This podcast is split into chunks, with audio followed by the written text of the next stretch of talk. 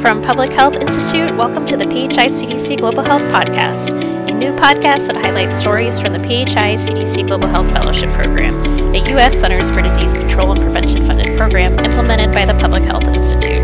Our fellows are guided by CDC Global Health experts and work on the front lines of global health, developing the technical and professional skills needed to make meaningful contributions to today's global health challenges. I'm your host, Whitney Hall, the program's Administration and Communication Specialist. Today, our guest is Robin Bernstein, MPH. Robin is a first year surveillance fellow for the General Population Surveillance Team in the Epidemiology and Surveillance Branch at CDC Zambia's Division of Global HIV and Tuberculosis. Robin served as a Strategic Information Coordinator for the COVID 19 International Task Force Strategic Information Unit, Unit, Mitigation Team, which is part of CDC's Emergency Operations Center responding to the COVID 19 pandemic. Learn more about Robin's background working in global health, her contributions to CDC Zambia, and her work responding to HIV, polio, and COVID 19. Robin, thanks for joining me today. Can you start with sharing more about your background in global health prior to becoming a PHI CDC Global Health Fellow? Uh, sure, and thanks for having me. Um, so my background in global health started, um, I would say, as an undergrad. Um, I did my undergrad at Michigan, um, and my my degree was in international studies, and I focused on security norms and cooperation, which points to the beauty of public health that, like a lot of people, have a, a variety of backgrounds and interests, so you can start anywhere and end up in public health. Um, so that kind of formed my the global part of my global health interest. Um, and from there, I did my MPH at Yale, and I took the opportunity to do my um, summer internship in Belgium um, with the Center for Research on Epidemiology of Disasters, um, and that was in Brussels. And so there, I looked at the cholera outbreak in Yemen, um, and I kind of I liked the research, um, but I I felt that I was pretty removed from the people who we were um, looking into, and so I, I decided I wanted a more um, on the ground aspect of public health. So after graduation, um, I participated in the Global Health Corps, which is a one year fellowship, and they placed me in Zambia to manage an HIV vaccine trial with the Zambia Emory HIV Research Project. Great. Uh, thanks. That's really interesting. I'm reading a cholera or a book about a cholera outbreak and John Snow and all that. So um, it's very relevant, I think, to just like outbreak studies and response right now, too.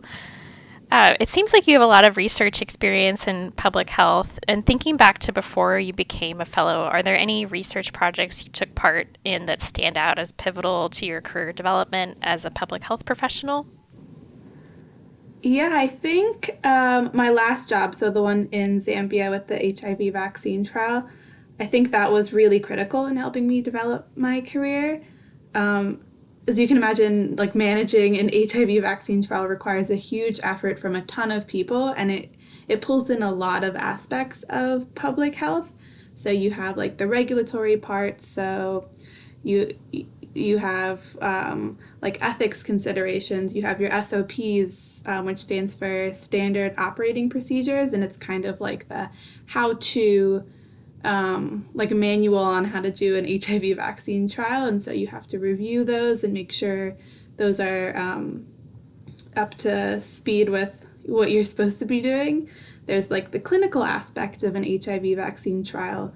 So um, you you work with physicians and nurses to make sure they're trained on how to give the vaccine, monitoring for adverse events, and getting like the medical history. Um, then you have the lab aspect of public health.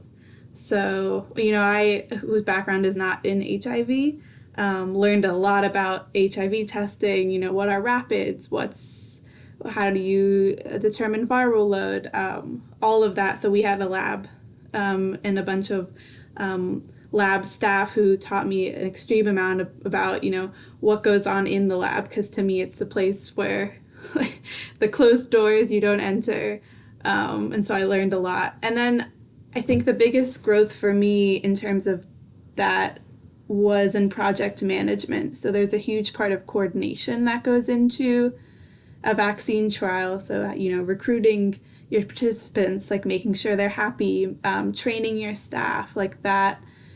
That is a lot of um, kind of aspects of a lot of people don't think about as like that's public health, but project management um, and making sure your research is flowing as it should and you're avoiding like ethics violations and stuff like that. That's a huge part um, of research. Um, and so those were all things that I'd pretty much never ventured into before prior to arriving in Zambia. And and all of those are continuing to help me in my job right now. So it was I would say it was definitely pivotal. Wow. Yeah, I mean that sounds like it kind of circles back to what you were first saying about how many different skills that are, you know, can be applied to the world of public health. Uh, was there any particular aha moment when you realized you wanted to pursue a career in global health, or was that more of a gradual realization? I think um, I've always been interested in in the global. Um, I think when I sat down in undergrad, we learned we learned a lot um, about like politics and wars and corruption and natural disasters. Um, and you know international diplomacy and for me there was something missing um, and it took me a little bit but i realized it was like like that human element you know you're you're talking about policies and economics but i'm i was interested in like the so what and the like who's who's getting impacted by these things um, and so that kind of steered me into the into the fields of um, global public health because i wanted to know okay I, I get the history is important, the context, but I want to know like how is this affecting um, people who who are living through these situations. I know you taught English in Turkey years ago, and you also speak Spanish and provided counseling in Spanish at the Haven Free Clinic. It seems like you could have gone a lot of different directions in terms of the region you're based in working in global health. Was there any turning point that influenced you to pursue working in Southern Africa after graduate school with Global Health Corps instead of working abroad elsewhere? I I think at the I would say at the end of the day, like I went where there are opportunities, and I think um, unfortunately and fortunately, one of the realities in in global health is um, you know there are there are jobs where there is money. and so right now a lot of the funding opportunities and a lot of the projects are in um, Africa and Southern Africa. And so th- I kind of went where the opportunities were um, and where the jobs were. So, like for the Global Health Corps, like they only have positions in Africa. Um, and even for like the PHI fellowship, I think the year of my year, I think I think all of the positions were um, in Africa. So I think that I think just just what was available at the time um, played a really big role. And then um, speaking of language, you know, I would have loved to go somewhere in the Middle East and, and continue my work because um, I'm I'm very interested in the Middle East or you know go to to I don't know. There's a lot of different places where there's need, but um, language is really huge, and if you don't speak the language, oftentimes you're you're not that helpful. You're sometimes more of a hindrance. So, I think Zambia English is one of the main languages, so it's very easy to to work there and participate. Um, that being said, you know, I'm, I'm trying to learn French. Eventually, I want to brush up on my Arabic so I can expand the diversity of regions where I work. Next, I'll ask Robin about her work as a fellow with CDC Zambia. At a glance, Zambia has a population of over 17 million people. CDC's office is based in the capital city of Lusaka. Zambia borders Zimbabwe and Botswana to the south, Malawi and Tanzania to the east and northeast, the DR Congo to the north, and Angola to the east. Robin, I know you're currently in the US due to the pandemic, but you've lived in Zambia since 2018. Work culture can be really different abroad, both in positive ways and sometimes more challenging ways. What do you feel has been most helpful for you to keep in mind when working cross culturally? Yeah, that's a really good question. And I think that for me, there's several things that I've I've learned since being in Zambia. It's something that, that I think is comes with time. Um, I think first and foremost, realizing that everyone who you're working with, you're working towards a common goal. And so sometimes there's miscommunications, there's mix ups. Um, but if you take a step back and realize, oh, you know, we're all trying to pull off this survey, we're all trying to like help this population, um, it, it gives you sometimes like the patience um, that the, the job demands.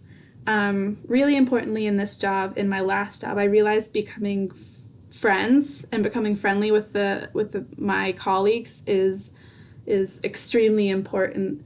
Um, and a lot of like the most important things that i've done in my jobs are because people told me stuff because they felt comfortable telling me. Um, and a lot of times you can stand in a room full of of colleagues and you can ask you know does anyone have any questions? Is there anything that you didn't understand? And no one will say anything but then when you, you know, go and check up on someone one on one, it's a whole nother story. Like people will say, I didn't understand this. Can you help me with this? And so those one on one relationships and making sure people feel comfortable talking to you is is really, really important. And I think one of the things I've um, I've learned recently um, especially in with the PHI fellowship, is that um, it's important to understand when you stand back and kind of watch and learn, um, and just like like a sponge, kind of absorb how people are talking to each other, what their priorities are, um, and then once you've done that you kind of get a better sense of when when you can contribute to the conversation. It's really i think it's really important to kind of let others speak um, because at the end of the day, they're your greatest allies. Um, and when you work in a cross cultural environment, there's a lot of context that you may not understand um, or, you know, backstory that you you you're not a part of and so really just learning from other people and kind of asking questions to learn more instead of kind of voicing your opinions, I would say is really important. Oh, I think that's great. Great advice. Thank you. Um, prior to the COVID 19 pandemic, what were the main projects you were working on as a fellow for CDC Zambia? And I'm also curious to hear about your involvement in the emergency polio response in Zambia. Yeah, so I uh, my main job was working on the Zamphia study, so that um, stands for the Zambia Population Based HIV Impact Assessment. And Greg talked about that a little bit on um, the last ap- episode. But this is a national survey, and we're trying to understand um, kind of what's the lay of the land in terms of HIV in the country.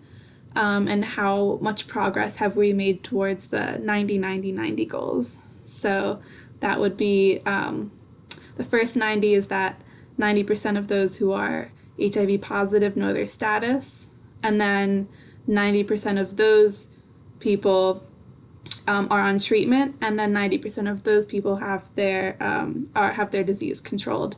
So we're trying to understand, you know, have our programs in Zambia been impactful?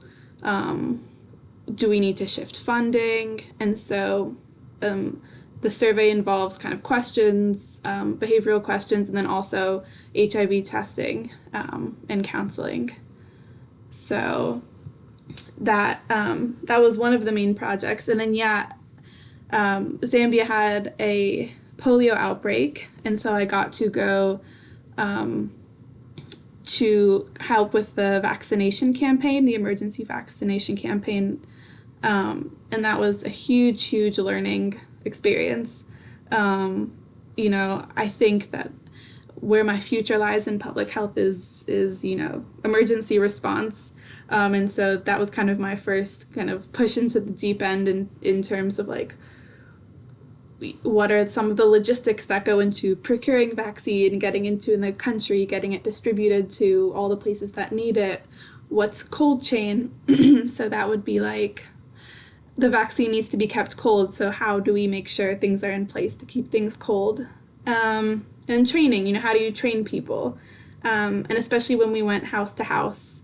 Um, really making sure that the healthcare workers who were giving the vaccine um, were doing a good job and understanding how much work it is to actually vaccinate like an entire community. It was it was an incredible experience just to realize like the amount of work and resources and manpower um, and communication that goes into um, vaccinating a community. Wow. Yeah. I mean, that sounds kind of like the ultimate test in project management and making sure everything is accounted for that you need to have in place. Uh, are there any highlights or lessons learned from your time with CDC Zambia so far that stand out stand out the most to you? Yeah, I think um, for C- my time with CDC Zambia, I've gotten a more higher level look on how these large surveys have been run. So before um, before my time with CDC Zambia, you know, I've never worked with the Ministry of Health, um, and there's a lot of kind of nuances that go into working very closely with um, the Ministry of Health and also like your implementing partner. Like there's a lot of communication that has to happen, a lot of coordination. Um, you know, it's it's not as you know obvious but like how how how do you act when you're in a room full of very high level ministry people how do you talk to people um, you know there's a lot of unspoken rules there and that the learning curve for that is pretty high. So that's been kind of fun to just understand you know how how that works uh, you know the sort of like political side of global health. Um, and i think also dealing i would say dealing with the unknown. So before everything happened for our survey our survey was actually stopped because there were um, rumors of like gassing and, and vampirism in zambia um, and so we you know we had to stop our survey because if there's a rumor going on of like vampirism, our survey, who we go house to house taking blood from people, you know, those optics don't look great. Um, and so, you know, how do you come up with a communication strategy that addresses that? You know, whoa, yeah, uh, yeah, it's it was something that I never thought would we would run into as a problem, but yeah. Right, that's a lot of unexpected unknowns that would be hard to fully be prepared for. Transitioning now to your work with CDC's Emergency Operations Center responding to the COVID 19 pandemic, what is your assignment and team within the EOC and what kind of tasks have you been working on? Yeah, so I am on the there's a lot of acronyms. I am on, on the International Task Force, and within the International Task Force, I'm on the mitigation team. And then within the mitigation team, I'm in the strategic information unit. Um, and I work as a, I think it's the strategic information coordinator. Um, and what we've been working on is kind of understanding the global patterns of mitigation measures. So, of the countries in the world, who you know who's doing what in terms of um, you know, doing travel bans or closing businesses, stuff like that. And so what we do is we have we've been creating this huge database um, that tracks every country in the world. Um, when do they impose these measures? When do they lift them? And then we kind of visualize them. So whether that's making some maps to understand what's happening in a region or what's happening in a country, what we can do is we can take the um, COVID case counts and then um, combine that with mobility. So, like, has the population changed their movements in terms of going to the malls or going to work or like tr- um, local transit? And then we can see, you know, oh, so they imposed a stay at home order. You can see mobility decrease and then understand what happens to the case counts because of that and so we we've been working on kind of understanding what can we do with this data and how is this most helpful to the um, the country offices. For listeners who are new to public health, can you explain what community mitigation refers to and what are some examples of mitigation efforts when it comes to COVID 19? Sure. So there's two kind of like main bubbles of community mitigation. I think there's there's the social aspect. So um, is there a limitation on gathering in public? Have they closed schools? Um, are businesses closed? Is there a curfew or stay at home order? And then there's more like individual level mitigation measures. So this would be like um, increased hand washing or using hand sanitizer or um, social distancing. And so for our database, we look at seven main measures. Um, so that would be like the movement restrictions, so curfew or stay at home orders. We look at uh, travel restrictions. So is there travel bans for certain countries, or does a country have have they just completely closed down their borders? Um, we also look at business closures, school closures, the gathering limitations, as I mentioned, and then screening and quarantining for travelers. And what happens with the data you and the team work on after it's organized and visualized? Yeah, so the the hope is that it's useful. That's the end goal is that we've come, you know, create compiled all this information, um, and we're hoping that you know country offices can take the information and visualizations and present it to, to their local partners and inform them about um, hey look you imposed this measure and it was really effective so maybe you know you should hesitate on on lifting it um, it's also we also present it to the task force the international task force so the rest of our response team under like understands what the what other countries are doing um, and where the lessons learned can be for other countries. And then move, looking forward, um, we're thinking of kind of doing analyses. So actually running, you know, uh, models on are certain mitigation measures more effective than others? Is there like a timing uh, what's the timing between a mitigation measure and when mobility decreases. And then I think shifting our work, we're interested in looking at creating a question bank. So we understand what's happening at like a higher level, and now there's a little more interest in are people actually listening? So the government can say schools are closed, or businesses are closed, or there's a curfew, but are people actually staying at home? Are they actually closing their businesses? So we're looking on kind of creating um, a question bank or a protocol to, to help countries implement um, to understand are people actually doing what what is requested of them from their from their government. How does your COVID 19 detail experience compare to the other work you've done in the fellowship? Uh, and how has your work for CDC Zambia been affected by COVID 19? Yeah, so I, I would say this the work I'm doing now is, is a lot more technical. Um, the work I did for CDC Zambia required a lot more kind of on the ground attending meetings and trainings um, and really a lot of like communication and, coordination. Um, and this is a lot more of like research, um, using more of like my technical skills, like analyses or using some mapping skills. Um, so I think it, it, it they work on each other. I think that there's a lot of lessons learned that I'll take from from COVID response and bring them back to Zambia. Um, but in a way i also do miss like the human interaction um, bits as i'm sure other people miss as well since we've had a lot of that being decreased.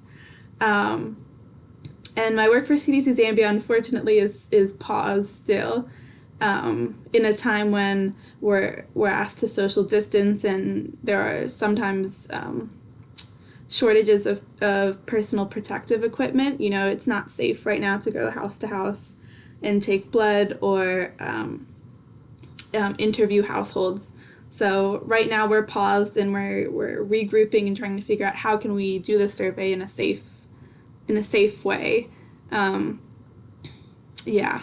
So hope hopefully it'll start back up in the next few months. We really want to be sure that um, we can accomplish our mission and in a safe way. As unfortunate as this all is, I think it's great that you know you're getting great technical experience. It sounds like, um, and then having that hands-on experience. Uh, what do you think are a few of the biggest lessons you've taken away so far in public health outbreak response or surveillance working with CDC?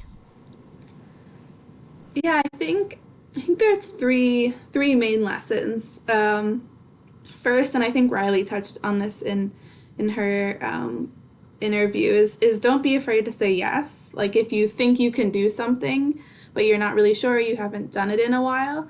Um, you know, don't be afraid to say, "Hey, I can do this." Um, and then if you do, like, don't be afraid to ask for help. Um, you know, there's a lot of hardworking and talented people on the um, response. Um, and so, you know, if you can do 95% of what you're you've been asked to do and 5% you need to ask someone for help, that's okay.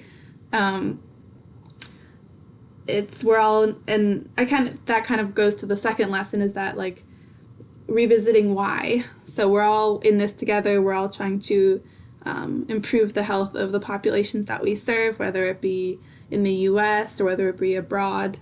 Um, and so I think for me, it's really important, you know, even though the day to day is may change or um, sometimes you'll you know work on a project um, and it'll take you hours to do and then they'll say oh you know what? Um, actually we're going to do this instead.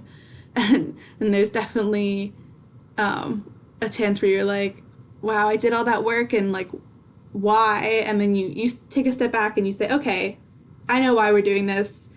You know i, I get it.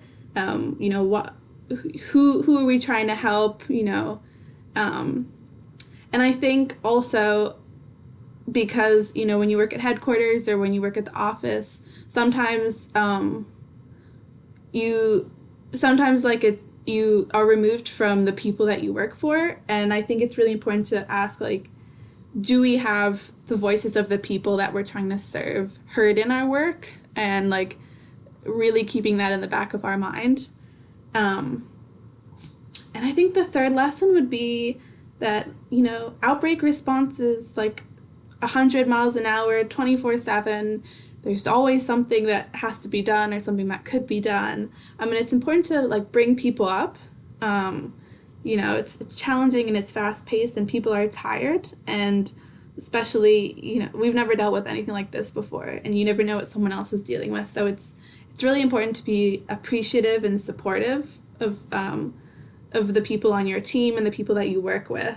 Um, because you know when you're saying great work or like thank you so much like it it it's it's really encouraging to people and i think that is really important. And i know like my team that i work on now is really really great at that and it it, it it's very nice when you do something and they're like that was great or like good idea or like it's those little things that i think are very important um, when there's constantly work to be done Yes, definitely. I think that's all really great advice too, especially about you know having people feel heard and listening and uh, expressing gratitude. It feels like so much has changed from when I met you and the other fellows back in September at CDC.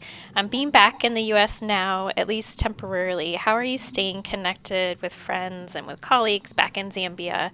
And do you have any advice for other people who work abroad on building resiliency and staying connected from afar?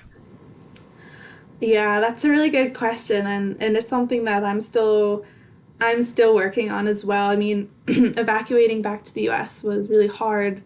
Um, especially since, you know, there's no there's no return date. Um, and for me, you know, I left my partner, I left my dog in Zambia, and so um, it's hard. You know, you have good days when you're like, you know, it's okay, everything's fine, and then you have bad days when you just really miss everyone.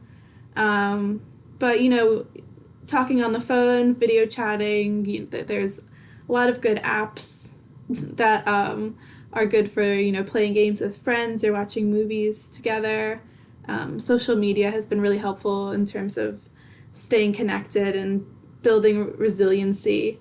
Um, and for my colleagues back in Zambia, we we still have our weekly meetings and then, and although our project's paused and we have less to talk about even though our meetings are like half an hour um, as opposed to the usual hour it's still really good to check in see what's happening in zambia since i'm not there.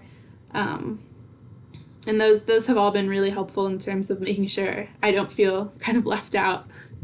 Great. Yeah that's so important to stay connected from afar um, something I like to ask fellows in these episodes is if listeners are curious to follow in your footsteps at some point, maybe they're in school for public health or thinking about changing careers and are interested in the fellowship or working at CDC, do you have any advice to those listeners in terms of what has helped you enter this field and succeed? Yeah, the so the the field of global public health, while geographically big, um, I think is really is really small. Um, and there's, you know, when you are looking to graduate um, grad school and you're like, you know, I want to go work internationally, there's this realization that, you know, to work internationally, you need to have international experience. And to have international experience, you need to have worked internationally. And there's this like weird cycle um, that is quite daunting when you're when you're really um, committed to this work. Um, and so I think for me, like anytime that I was able to go abroad, I jumped at it. Um, you know, even if it's not in a, a, field that I am interested in particularly, or even if it's, you know, not geographically where I want to be, um, you're still getting experience and you're still learning a lot um, that can help you for the future. And I think um, I think for me asking, you know, what am I missing when I when I think about the work that I'm doing um, in global health, there's actually a one of my favorite scenes. I don't know if, if you've watched House, the show, um, but there's a scene where House, um, there's a, a an asthmatic patient that comes in and she's still struggling to breathe and she's like, you know, my inhaler doesn't work. Um, and you know, everyone's stumped. No one really understands what's going on. And then House turns to her and says, You know, show me how to use your inhaler. And she sprays it like it's perfume, which is not how you use an inhaler. Um, yeah, I kind of forgot about that show. Maybe I should go back and rewatch it. It's really uh, interesting. it's good if you have some extra, you know, uh, quarantine time. but um, I I love that scene in House because you know there's always another side to the story. There's always like some there's always something that you might be missing, and so um, I think always reminding myself that um, I don't have the answers to all the questions, and that usually it's other people who do, um, and so I rely heavily on talking to other people, really asking a lot of questions um, I think that really has helped me succeed. Um, always asking, you know, what am I missing? There's, you know, there's a lot of stories that can be told in data, but you know, you really need to understand what's behind the data um, to tell that story. So always keeping in mind what am I missing has been really important. That's great advice. Thank you. Um, do you have any favorite public health trainings or resources you recommend either for people with your educational background, so you know people with an MPH, or those who are newer to public health? Yeah, there's um, Johns Hopkins has a global health newsletter, and they put that out I think every weekday. Um, and it's an email, so it just gets sent to your email inbox, and it has like a lot of information on global health news, maybe some conferences that are coming up. Um, and you know, there are definitely weeks when I, you know, do not read that because I'm busy, but sometimes um, I have weeks where I read it every day, and there's really a lot of information in there. Um, sometimes there's opportunities in there, and so I think that's good to just have in the background, you know, if you have an extra two minutes and just scroll through the newsletter just to see the headlines of what's happening in, in global health, I found that really useful just to stay up to date on what's happening. Um, and then I think now, because of COVID 19, there's a lot of like really good free courses online for those who are new to the field and those who are maybe have been in public health for a while but want to kind of think outside their usual scope of work. So, um, yeah, I think I think Yale has some, Johns Hopkins has some, um, but those would be a good resource um, for people if they're interested. Great. Well, thank you so much for your time today, Robin, and sharing your experience with our listeners. And thanks for all that you do. Thank you, Whitney, and thank you for having me. Thank you to our guest, Robin Bernstein, and all of you for tuning in to our third episode of the PHI CDC Global Health Podcast. This podcast is a project of the PHI CDC Global Health Fellowship Program, which is implemented by the Public Health Institute and its partner, Consortium of Universities for Global Health, the U.S. Centers for Disease Control and Prevention. Please join us next time as we share more fellowship stories. To learn more about our program and see how we are making meaningful contributions to today's global health challenges, visit our website at phi-cdcfellows.org. For questions, please email us at info at phi-cdcfellows.org. This podcast is produced by Whitney Hall. Thank you to Mike Sage, Christine Caraballo, Jasdeep Dulay, Natasha Alcaz, Rora Michael, Christine Jolly, CDC Center for Global Health, PHI, and CUGH.